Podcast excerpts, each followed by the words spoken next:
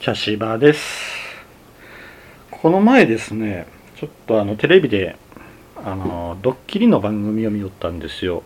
でまあそれがあの VTR を使ったドッキリでこう DVDR があってその DVDR をアイドルに見せてまあ驚かすみたいなやつだったんですけどその DVDR の始まりが砂嵐やったんですよ。ザーっていう。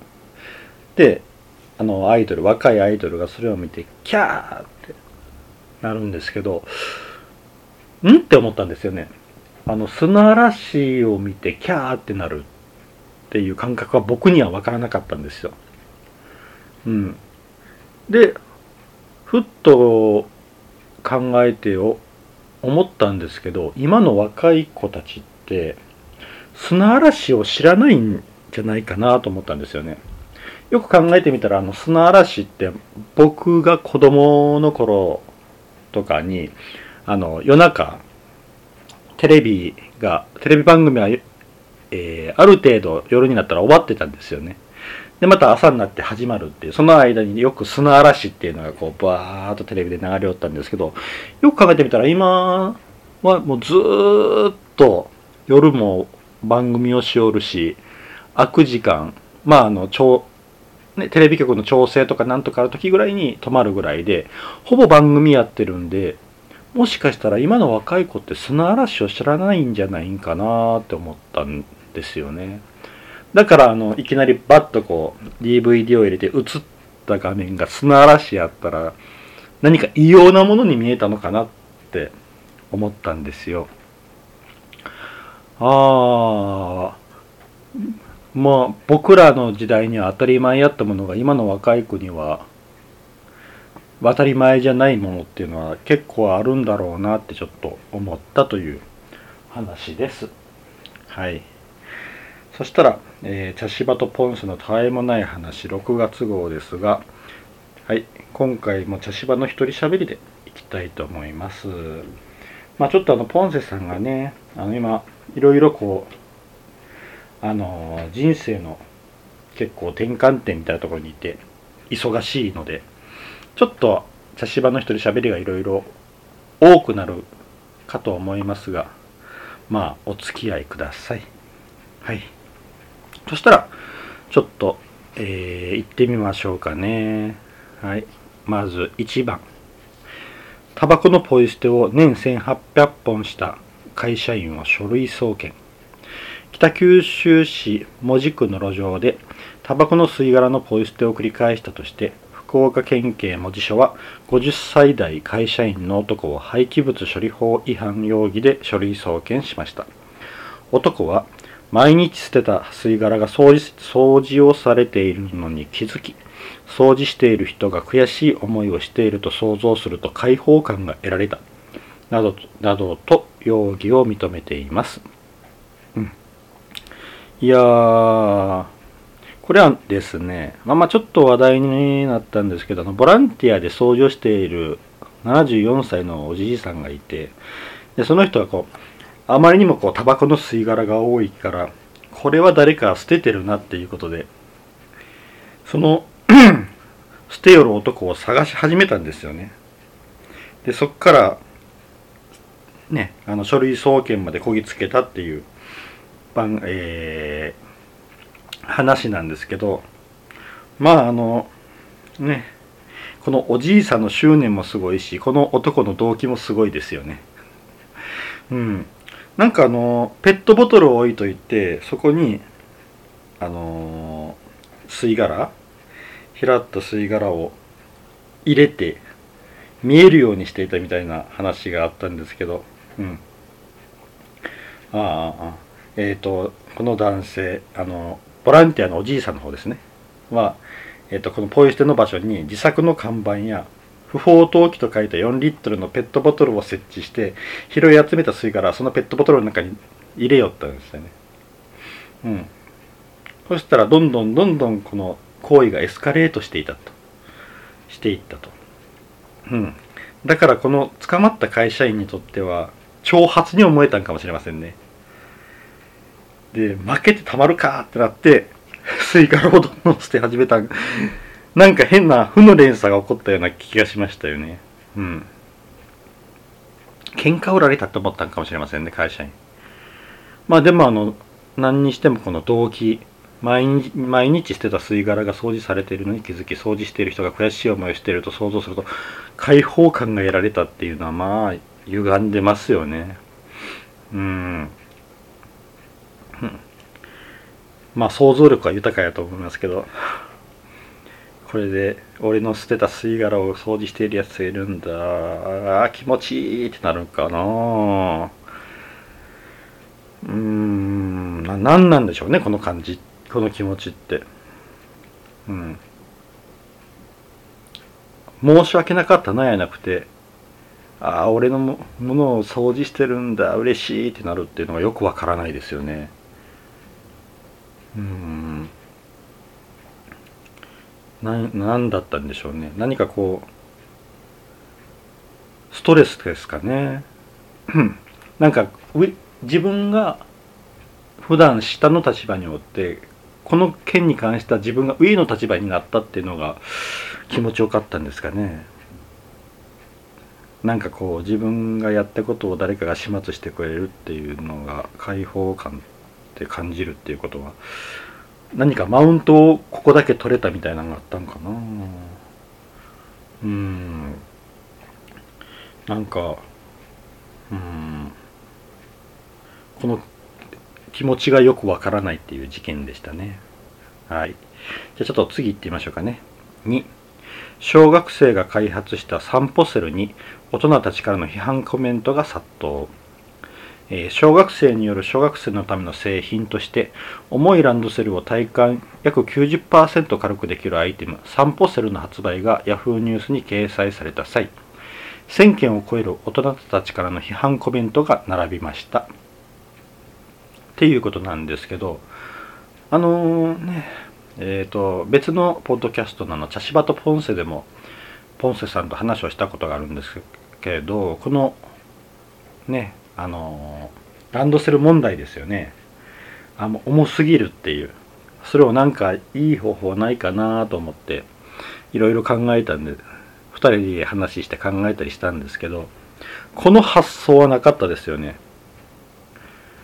うん普通にああそっかそうだよねって思思いましたね。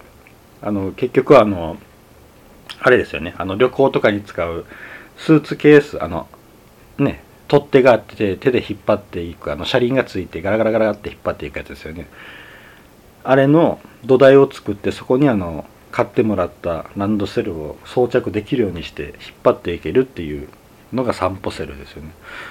おすげえなって思いましたよね。これ。あその発想。よく気づいたなって思いましたよね。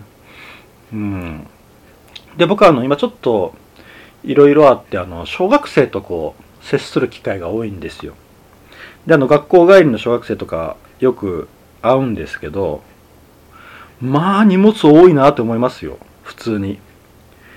あの、でっかいランドセルを背負って、で、あの、手には、あの、カバンの中にまたなんかこういろんなものが入っとって、で、あの、今、あの、暑くなってきたから水筒？水筒下げて、ねそれはそれをあの体の小さいあの小学校1年生とか2年生の子がそうやってこう引きずりながら来よるの見たらこれはちょっと体言わすやろって思いますよね。うん。荷物ちょっと多すぎますよね。うん。だからこれすごく散歩するはああいいなって思いましたけどね。でまあこのヤフーニュースに掲載されたらコメン批判コメントってことはヤフコメ民やったんかな？書き込んだのは。まあヤフコメ民の コメントはもう相手にしないっていうのが一番ですけどね。僕もあの非表示にしてますけどヤフーニュースを見ることありますけど非表示にしてますしね。うーんだってねヤフーニュースに貼り付いとってこうニュースが出るたびに一生懸命コメントを書き込んでいる人はね一般的な意見として取り上げるっていうことがアホらしいですしね。うん。あのね Google とかでヤフコメミンって入れてこう第二検索ワード並んどるの見たら大体世間の人がどう思っとるかっていうのが出るんですけどまあ僕もそれに近い 感じですし。うん。まあでもそのヤフコメ民のねその批判に一個一個こうちゃんとこの作った小学生たちがなきちんと返答しとるのもまあ爽快でしたね。圧倒的に小学生の勝ちでした。勝ちですよねこれ。うん。全部うん。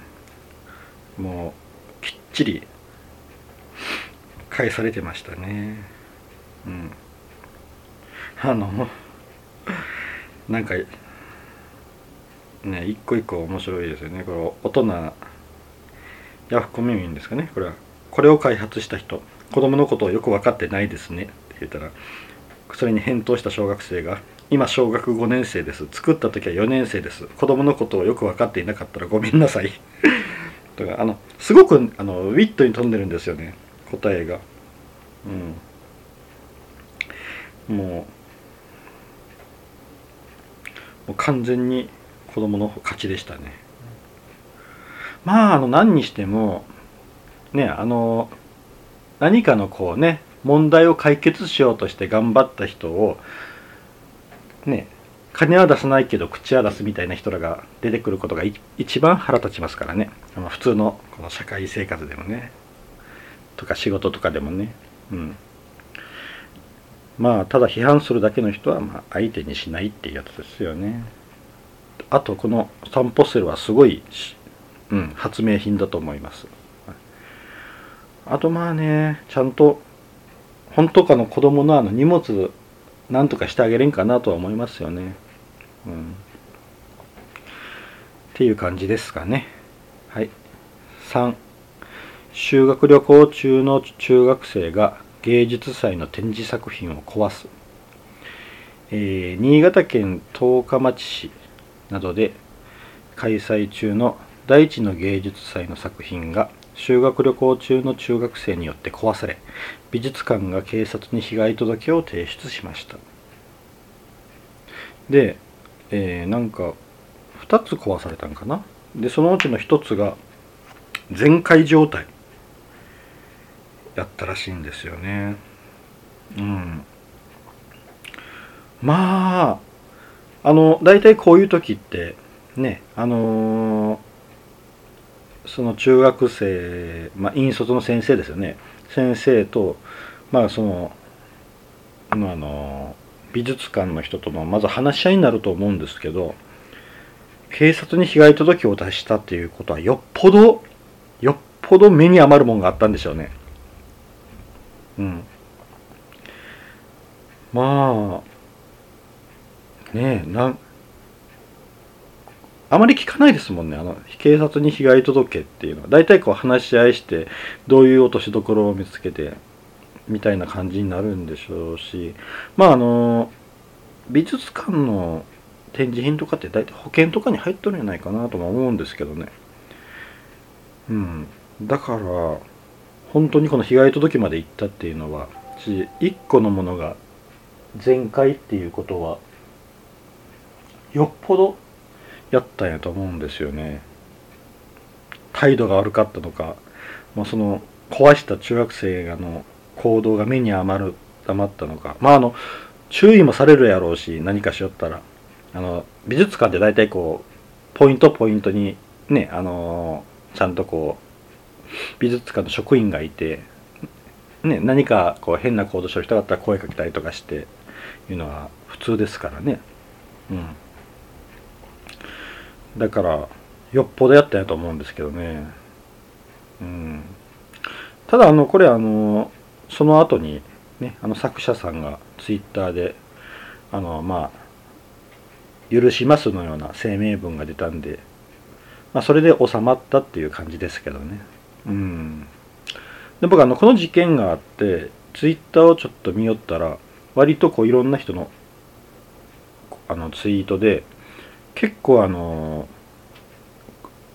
何々の学校は何々の場所は出禁になっているとかいうのがいっぱい結構並んどっとる並んどってびっくりしたんですよ。まあそれはあの真偽はわからないですけどでも結構そういうのがあってえー、ってそんなに出禁になるような観光観光名所とか出禁になるようなことってあるんだってちょっと驚きましたね。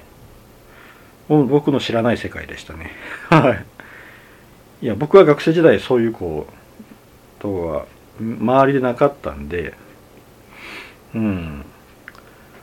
ええー、って。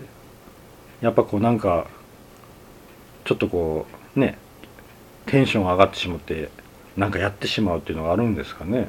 それかまあ不良とかがなんかやっちゃうんですかね、まあ、結構そういう出禁になっとる学校が多いっていうのを知ったのがびっくりしましたね。はい。よしちょっと次行きましょうかね。4 3団体王座統一の試合出場中だった井上尚弥選手宅に空き巣。ボクシングの井上尚弥選手が世界3団体統一戦を制した7日自宅が空き巣狙いの被害に遭っていたことが分かりました。でですねこの試合あのアマゾンですよね。アマゾンプライムであのペーパービューで流したんでしたかねうんで、僕見てないんですよね、この試合。うん。まあ、あの、ね、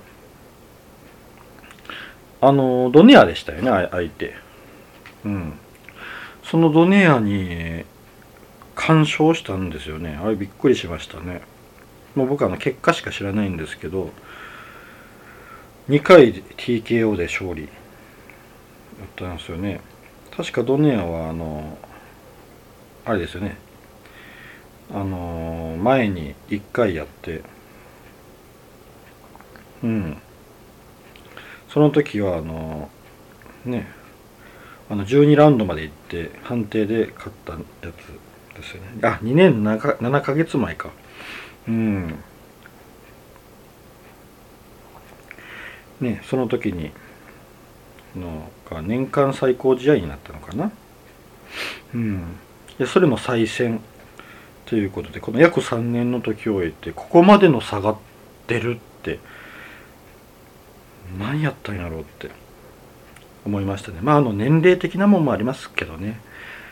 と、個人的には思いますけどね。僕はちょっとボクシングがそこまで詳しくないんで、あれですけど、ドネアは39歳で、井上尚弥が29歳だから、これもまあ大きいと思うんですけどでもドネアこの3年の間にまたちょっといろいろベルト取ったりとかしとるんやったかな。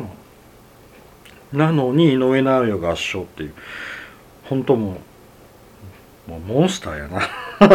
すごいですよね。うん。井上尚弥。うん。で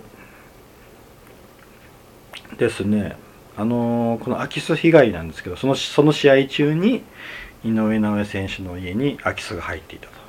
うん、でこれあのー、結構昔からいろいろ言われたりはしよったんですよね。昔あの生放送とか多くてあの「笑っていいとも」とかやりよった時期にはなんかチラチラっとこうそういう話あの空き巣が入ったとかではなくてなんか生放送の番組があったらそこに結局演者さんらは行ってるわけだからその間家には誰もいないっていうのがもう分かるよねってこれ危ないよねみたいな話は昔からあったんですよね。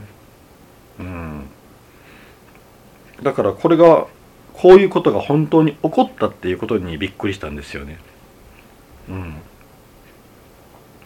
あのー、ねただ井上尚弥選手の家なんていうのはまあ一般の人には分からない当然ながら、ね、どこに住まわれとるかなんかって分からないんででなおさらこう個人情報がこれだけ守られている時代なんで、うん、顔見知りとか顔見知りの犯行なんやないんかなって個人的には勝手に思いましたけどね。うん。せっかくこの最高の人最高の日にこういうメスをつけるようなことをされて本当かわいそうやなと思いましたね。うん。まあ嫌なやつがあるもんやなと思いましたね。うん。そしたら次行きましょうかね。5給付金詐欺の容疑者は20代以下が7割。え、全国で摘発が相次いでいる新型コロナウイルス対策の持続化給付金の詐欺事件で約2年間に逮捕書類送検された容疑者の約7割が20歳代以下の若者だったことが警察庁による集計で分かりました。うん。っていうことなんですがまああの持続化給付金自体がもうあのねあのスピードを持ってやるっていうことでとりあえずこう簡略化してね出せるようにみたいな方針でもともとやりよったんでそれをまあねマスコミも方も言いよったんでまあそこを狙ったんですけど当然あの国の方はというか国というか警察とかもそうですけど簡略化したら絶対にそういうのが増えるから後で捕まえたらぞっていうところまで計画に入れてやったやりよるんやなって僕当時思ったんですよね。うん。そしたらこう思った以上にその詐欺が多くてまあそりゃそうですよね。日本全国でこうやっとることを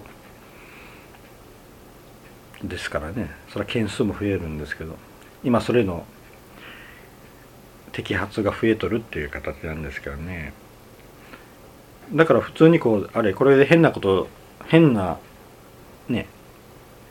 あの申請なんかして取ったら後で捕まるよなって僕は当時思いよったんですけどそれのその通りになった人らも多かったってことですよね。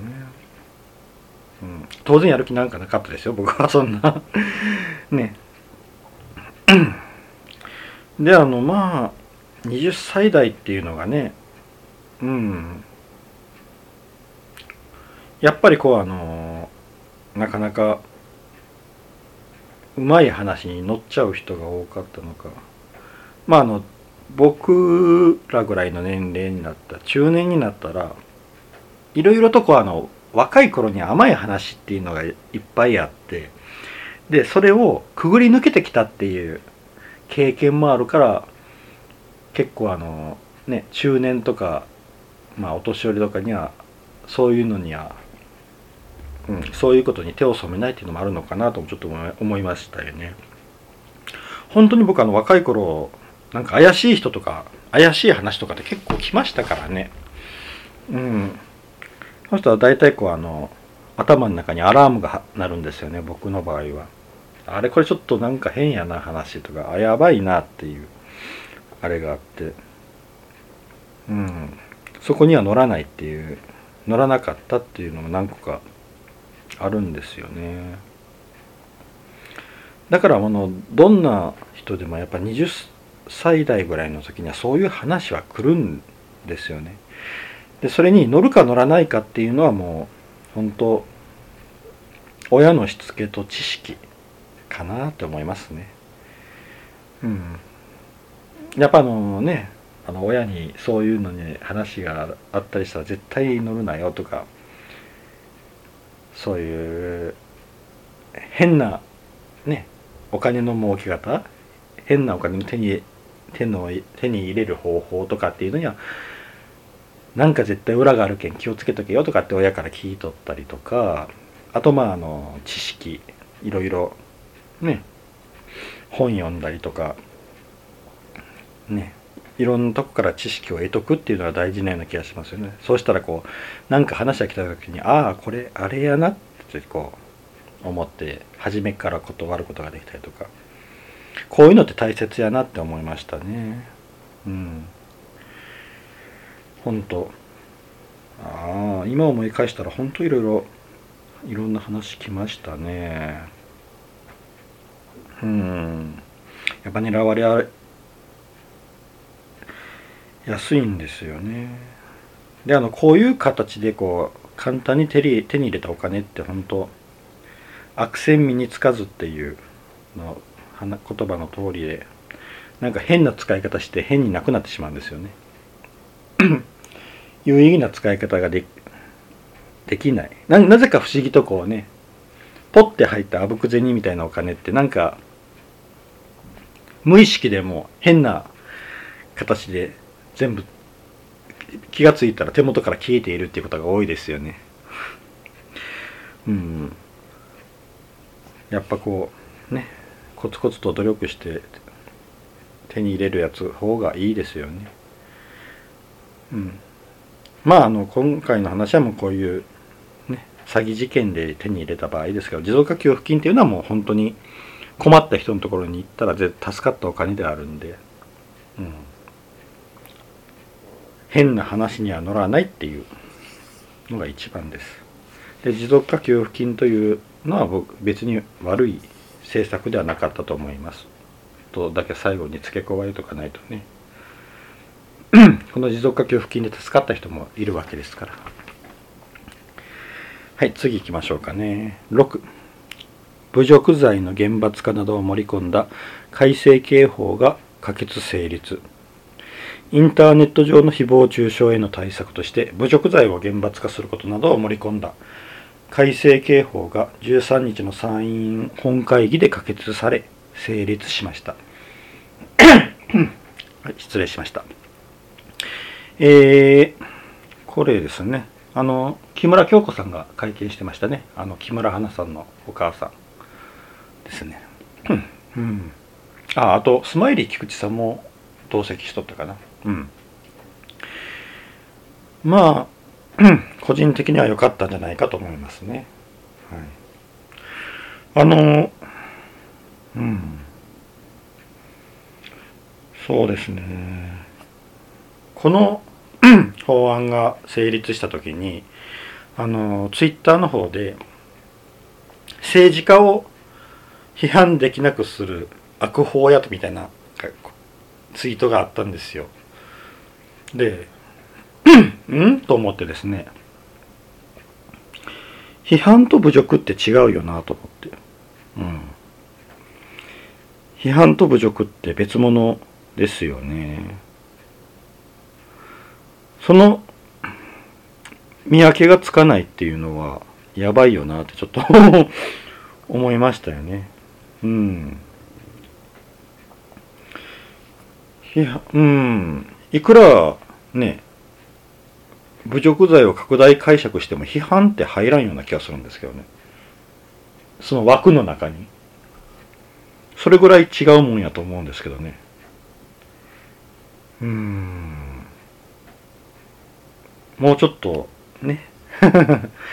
批判と侮辱の違いぐらいは分かるようにしときましょうよって思ったんですけどうんあとあの政治家イコール悪みたいな考え方っていうのもうん政治家はみんな悪人だっていうような考え方もちょっともうやめた方がいいよっていうのは思いますよね。やないと本当の悪い政治家本当のいい政治家っていうのが見分けられなくなってしまう。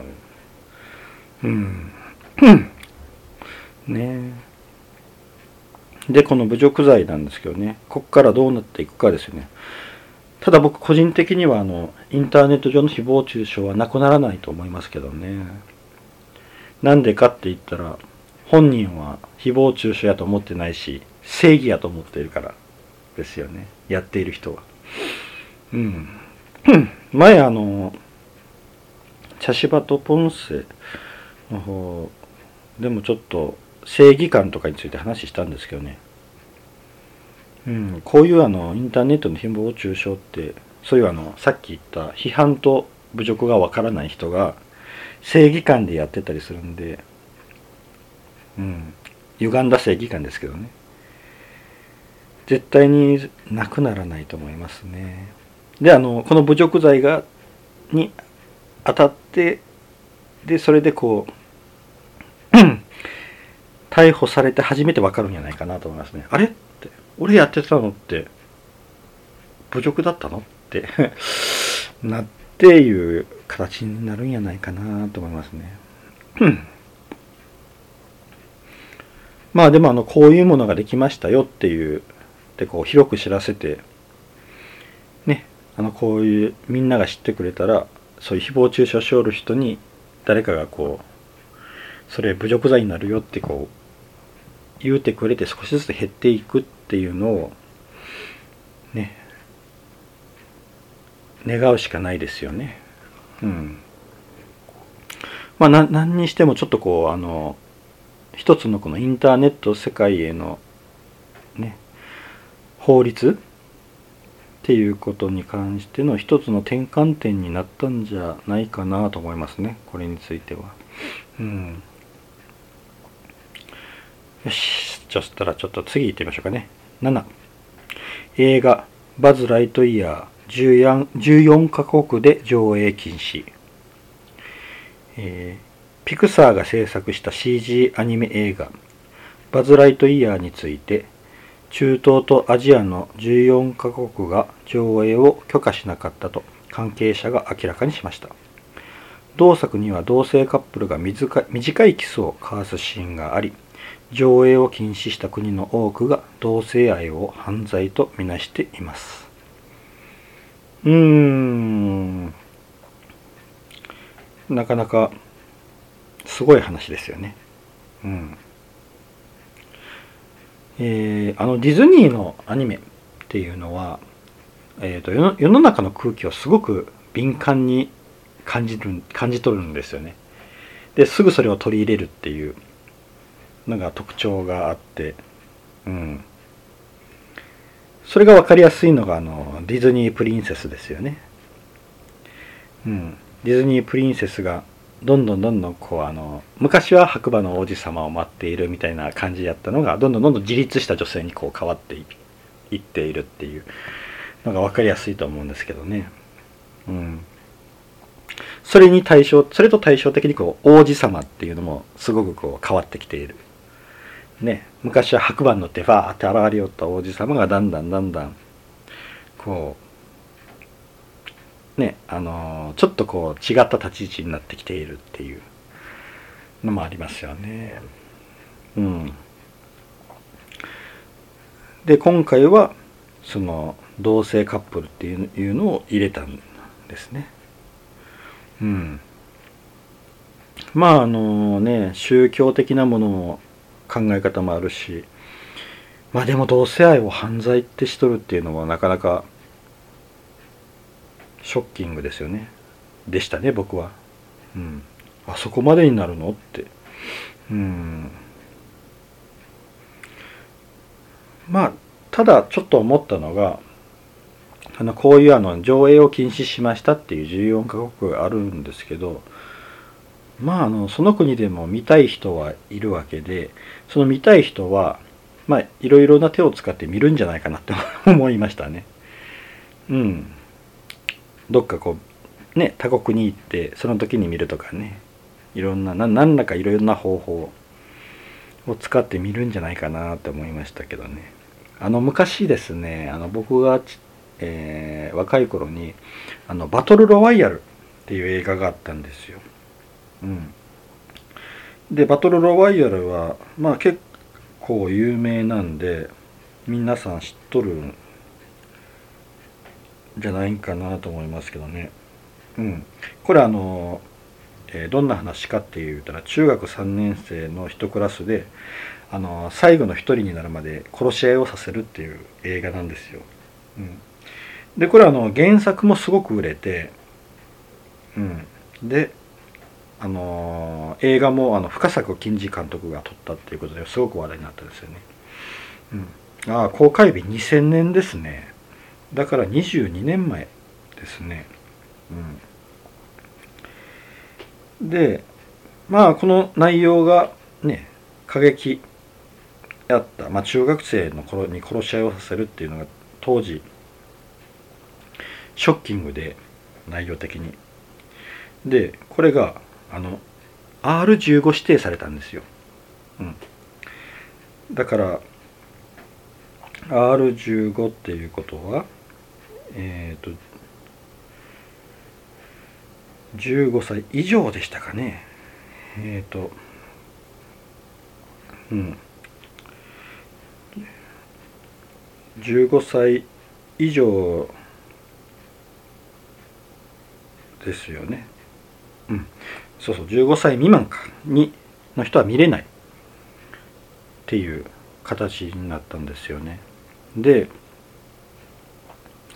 中学校が舞台の映画なのに中学生が見れないのってどうなのみたいな話が 確か当時あって。うん。ちょっとそこでも話題になった映画やったんですよ。うん。であの後々に聞いた話によるとあの中学生。当時中学生やった人も見たよっていうのを後々聞くことがあったんですよ。うん。まああの映画館やなくてもあのね DVD とか発売されたら別にそれはね R15 って言ってもね14歳以下の子が見ても何わからないですしね。親が見せたりしたり本人が見たりしても。うん。まあなんやかんや言いながら見るんですよ。禁止されりゃ見たくなるもんなんですよね。うん。なんか、ああ、思い出した。あのー、なんかのワイドショーで、結局あのー、それは本当に中学生に見せちゃいけない内容なのかみたいな話で、えっ、ー、と、15歳未満がダメなんで、15歳に見せたって感想を聞くっていうのは、いうような企画をしょったような、なんか思い出がありますね。うん。うん。で、まあ、その、あ、れなんて答えよったかな、その中国語祭の子。うん。割となんか、そんなに騒ぐことかみたいな感じの態度やったような印象が残っとるんですけどね。まあでもこれはもう僕のぼんやりした記憶なんで、うん、あれですけど、なんかそんな企画をしよったワイドショーがあったような気がしますね。うん。まああのね、バズ・ライトイヤー、僕もちょっとこれは結構期待しとるアニメなんですけどね、うん、ちょっとその短いキスシーンっていうのをね同性のキスシーンっていうのがどういうとこに出てくるかうんちょっと楽しみに見たいなと思いますねでまあねこれあの「トイ・ストーリー」の続編というか「トイ・ストーリー」のスピンオフになるのかな？なのでだってあれだけ子供に人気があった「トイ・ストーリー」のやつなんでこの14カ国の人らもえー、あの「トイ・ストーリー」のスピンオフやったら絶対見たいなっていうね14歳以下の子供らも多いんじゃないかと思うんで割とさっき言ったボタバトルロイヤルみたいなことが起こるんじゃないかなって思いますね。うん。はいそしたら次行きましょうかね。8インパルスの堤下敦さんが活動自粛。お笑いコンビインパルスの堤下敦さんが運転する車が同じ日に2件の物損事故を起こしていたことが分かり活動自粛を発表しましたうん。これですね。やっぱり聞いた時にあちゃーって思いましたね。うん。なんでかって思ったら2018年にも同じことしとるんですよね。4年前か。4年前。なんか今回もなんかちょっと意識朦朧のような形で物損事故を起こしてるんですよね。2件2件連続で。うん。うん。同じなんですよね2018年の時と。なんで2018年にやってあれだけ地上波の仕事がなくなって人なくなったりしとるのになんで同じことするんだろうって思っちゃいましたよね。もまあもうこうなったらここまで来たらもう本人の意識ですよね。意識の問題ですよね。あのもう YouTube の方でねあのがいろいろこう企画やったりとかしてチャンネル作って頑張りよったのに。うん。あとあのー、ね病気もちょっと疑っちゃいますよね。これだけ病気の心配もありますよね。うん。まあどちらにしてももう車の運転に向いていない人やったんやろうな。まああの本人がもう免許返納しますって言うんで。うん。そっちの方がいいよなと思いますよね。だって東京に住んどるんやったら公共交通機関もすごく発達しとるから行きたいとこ行けるでしょうし、うん、あとね板倉さんがねかわいそうですよね。もうねせっかくねインパルスとしての復活を探りよったと思うんですけどこれでまた振り出しというかもうマイナスマイナスぐらいまでにまた戻っちゃいましたからね。復活に関しては。うん。いややりきれんでしょうね板倉さんの方はね。うん。僕はあの結構堤下さんのツッコミとかすごい好きやったんですけどね。すごい好きなんですけどね。もったいないなと思いますよね。こんなことで。ね。まああの一応こんなことでって言えるのはねあの被害者が出てないからですけど物損で済んだっていうことですけどね。済んだから言えることなんですけどね。もしもこれで人巻き込んどったりとかしとったらもうね大事ですからね。まあ免許返納してまたマイナスからのスタートになるんですね。インパルスのねあのコントとかも面白いんですけどね。もったいないなと思いますね。うん。あのインパルスのコントであのえー、異常殺人犯のやつがあるんですよね。あれすごい好きなんですけどね。あの何やったかな。あれ。何いうコンテやったかな。あの取調室でですねあの板倉さんがその異常殺人者のあの役なんですよ。うん、でそれでこうあのいろいろやり取りしていくんですけどね。あの堤下さんの方が刑事で、うん、それ見た時の衝撃がすごい面白かったすごいあってめちゃくちゃ面白かったんですけどね。うん。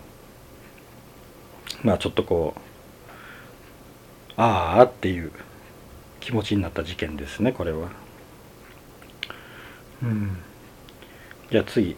9バックトゥーザフューチャーの未開封 VHS テープが975万円で落札。人気映画バックトゥーザフューチャーの未開封 VHS テープがアメリカで競売にかけられ7万5000ドル約975万円で落札されました。競売を実施したヘリテージオークションズによると同作で悪役ビフを演じた俳優が所有していたもので競売で最も高値で落札された未開封の VHS テープとなったそうです。うん。まあこの話を聞いて一番やっぱびっくりしたのがあのビフを演じた俳優が所有していたっていう点ですよね。もうさすがビフ・タネンっていう感じですよね。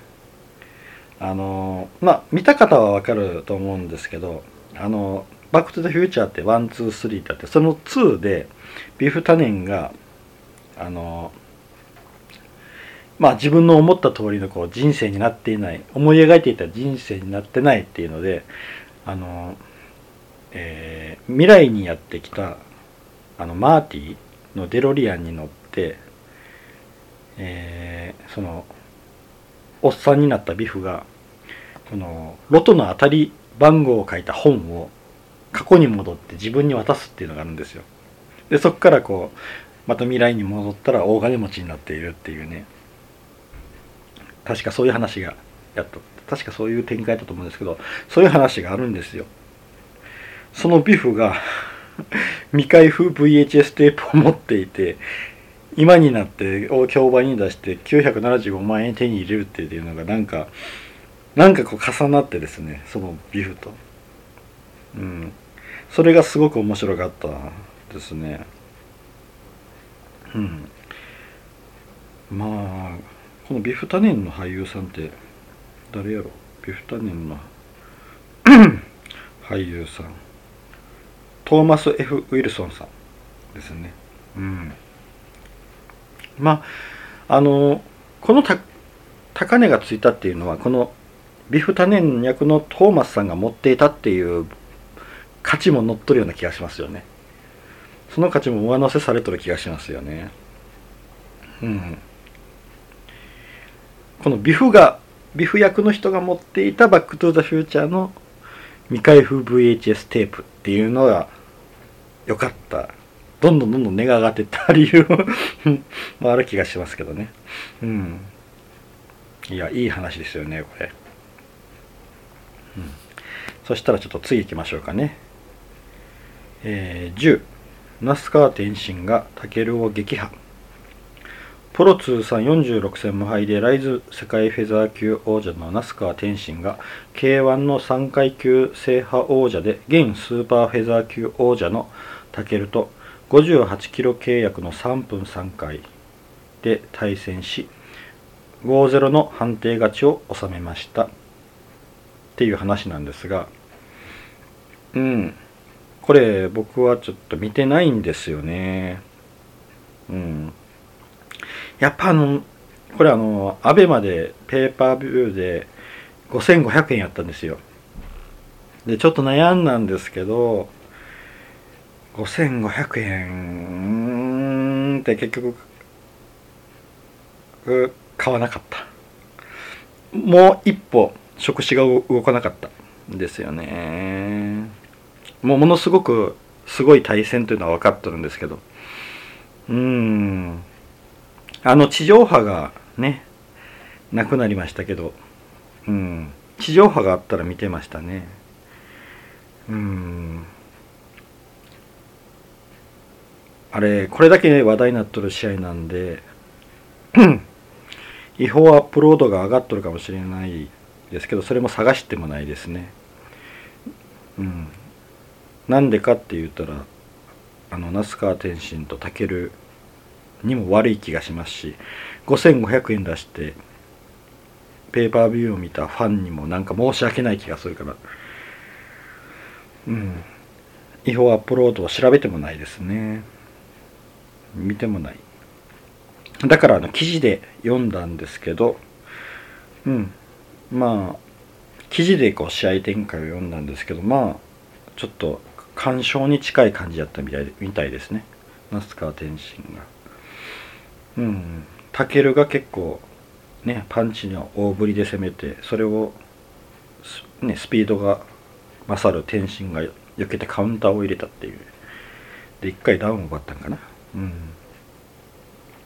その話を聞いてでうんって思ったのがあったんですよ。あの 軽量ですよね。軽量の場面がこうツイッターで流れとってあの本人が流しとったかな。であの2人が向かい合ってる写真があったんですよ。あのパンツ一丁で軽量語でね。まああの体できた体をこう見せるっていう形で。で2人がこう向かい合っているいるからこう横体を横から見た絵があったんですけどあのタケルの体つきがなんか異様やったんですよ。あの胸胸板がめっちゃ厚くてこうお腹の方がべっこりになっている。体。なんかちょっとこう異様な体つきあったんですよね。でこれうまく減量計画通りに減量できたんやろうかって思ってかなり無理な減量したいないかなと思ったんですよね。天心の方はもうほんと普通にこう普通の体つきなんですよ。ただタケルの方が体つきがちょっと異様やったんですよね。あの胸肩のところがめっちゃごつくてお腹のとこだけがべっこりっていう形だったんですよ。うんなんか減量が無理な減量したんやないかなとちょっと思ったんですよね。うん。ねえ。それも何かあったんやないかなってちょっと試合展開の記事をとあのその戦法もう本当にもう一発で倒しに行くっていう戦い方をしたタケルの戦法を読んだ時にそう思っちゃいましたね。うん。ですね。であのまああのね地上波がなくなったっていうあのフジテレビの、うん。まあ、はっきりとした理由はね公表はされていないんですけどまああのね榊原さん CEO ですかね今は。榊原さんのちょっとそういうあの反社との付き合い云々みたいなのが出てたんですけどうん。まあねあの興行っていうのってそういうものなんですからね、まあ、今の時代とは合わないんでしょうけど、うん、昔から興行っていうのはそういうのがどうしてもついて回るっていうのがあるんですよね。うんだからなかなかこううまく断ち切ったりとかいうのが難しい部分もあるのかもしれないですよね。あの昔僕がプロレスを見に行っていた頃、えー、もう20 20年から25年ぐらい前の話なんですけどあのうんとある団体のやつを見に行ったんですよ。プロレス工業ね。そしたらまああの社長さんそのプロレス会社の社長さんとがちょっとあのたまたまこう僕あの表から入ってあの会場に入るドアの前のところでその社長さんを見かけたんですよ。まあ、その社長さん自体がまあ結構有名な人で。う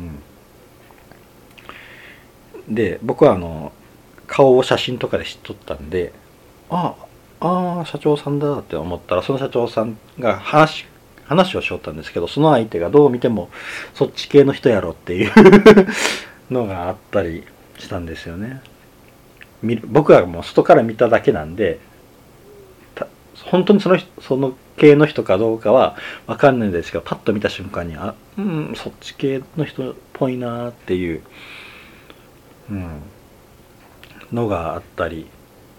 であの昔僕はその20代の頃によく見に行きた時にはあのプロレスリングリングがあってそのリングをこう四方囲ってますよね。その最前列の席がブワーってこう一列空いとったりとかするんですよ。でその後ろにの方の席にこうねあのまあファンとかが座って当然僕もその3列目とか4列目とかこう後ろの方に座るわけなんですけど最前列がブワーって空いとるんですよね。まああれ多分、まあ、その土地の有力者っていう言い方しますけど有力者の人に今度来ますんでってこれ最前列の席なんですがって言ったらまあああ分かった。じゃあわしらがそれ買うからってこうチケット買ってくれて。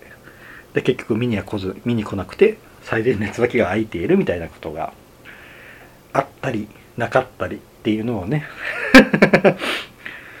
まあだからもうねその世界と工業って言われるものはなかなかちょっとね今もなかなか難しいんやろうなっていうのは感じますよね。それを結局あの白や黒やってこうやりやりをやっていってもなかなかうんね難しいですよね。であのねあの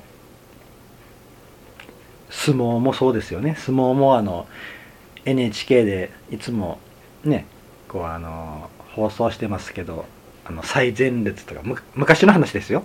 昔の話で最前列とかこうとかにこう並んどる人らを見たらああっていう ことがあったり。あとあのまあ都市伝説的に聞いてほしいんですけどあのえー、NHK のその相撲のカメラ映る席ですよねの最前列とか2列目とかのところにか着物を着たこう女性が座っとっていうことがあってそれが何かって言ったらまあちょっとこういろいろあって逮捕されて収監されとる人が刑務所とかではあの相撲とかは見れるらしいんですよね。うん、でそこであの「私は元気ですよ」って「待ってますよ」みたいな感じでこう知らせるためにそこにこう奥様捕まっとる、まあ、そっち系の人の奥様がこう綺麗な着物分かるようにパッと見て分かるように綺麗な着物を着てこう座ってるっていうような都市伝説を聞いたことがあります。うん。まあなんかねだからそこら辺はこううまいことねしてくれたらよかったですけどまあうん。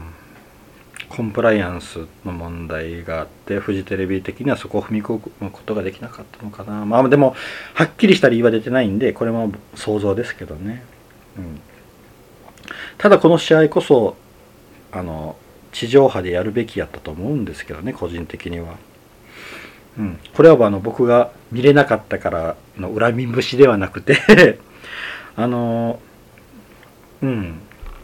やっぱあの間口を広げる。あのこれほど話題になってる試合やったら多分あのファン以外の人が見る可能性が高い。やったらもう一般の人の目につく形での放映一般の人がチャンチャンネル合わせるような形の放映をしてほしかったなと思いますよね。結局あのペーパービューですごい儲けが出たっていう話も榊原さんしおりましたけどペーパービューは本当にもう好きな人しか買わないんですよね。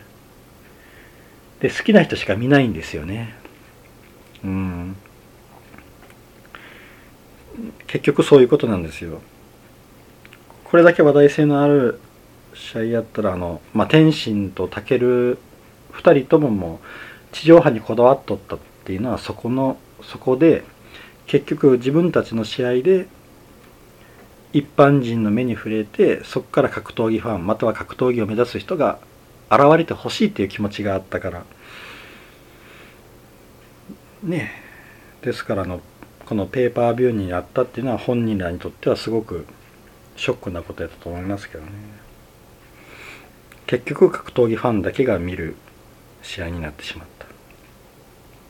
一般的なこう格闘技に興味ない人とかそういう人の目に触れる形に残すことができなかったっていうのが、まあ、多分悔やんでるやろうなって思いますよね。うんこれはまああのねあの茶芝とポンセっていう僕がとポンセさんがやってるもう一つのポッドキャストでも話しましたけどどんなスポーツやどんなエンターテインメントでもそうなんですけど間口にお金がかかってしまったらなかなか広がらないんですよね。それ以上にファンが新規参入のファンが。うん。だからあのえーと、新日本プロレスも今あのネット上で今まであった新日本プロレスの試合を見れますよっていう形であの月額いくらって会員になってくださいってやってるんですけどそのやり方やったら広がらないんですよね。新規参入ファンがいななかなか出てこないんですよね、なんでかって言ったらわざわざお金を払ってそれを見る人っていうのはもともとファンですからね。うん。それやったらもうねあの初めから無料で YouTube で流す。で YouTuber は広告費が入るんだからそっちの方でなんとかやする方が僕はいい気がするんですよね。うん、で YouTube とかで無料でも全試合流す。そうしたら一般の人の目についてああプロレスってこんなに面白いんや。格闘技こんなに面白いんやって言って。うん。言うて会場に来てくれる人が現れるんですよね。うん。そっちを狙っていかんと、どんどんね、ペーパービューだけに進んでいったら、尻すぼみになっていくような気がするんですよね。これはまああのね、プロレス格闘技だけではなく、いろんなエンターテインメントやいろんなスポーツにも言えると思うんですけどね。うん。だからね僕はもしもこれの経営者側やったら絶対に YouTube に全試合流せって言いますよね。うん。うん。まああの今あのライジンとかはねあの全部流してますけどね。全試合きっちりこうあの YouTube に流れてくるから見れますけどね。あとディープとかもそうですね。出してますね。うん。あれはすごくいい戦法やと思いますね。それを見て新しいファンがどんどん増えていってその人らが会場に来てくれたらどんどん売り上げ上がっていきますからね。うん。っていう形ですかね。今回は10本。うん。うん。こんな感じですかね。はい。いや6月号。ですからああ今年半分終わったんですね。早いですね。うん。これからまた夏が来て暑い夏が来ますね。皆さん体調に気をつけてください。それじゃあ皆さんあの酔っ払って大切な USB をなくしたりしないように頑張っていきましょう。はい。今回は以上です。ありがとうございました。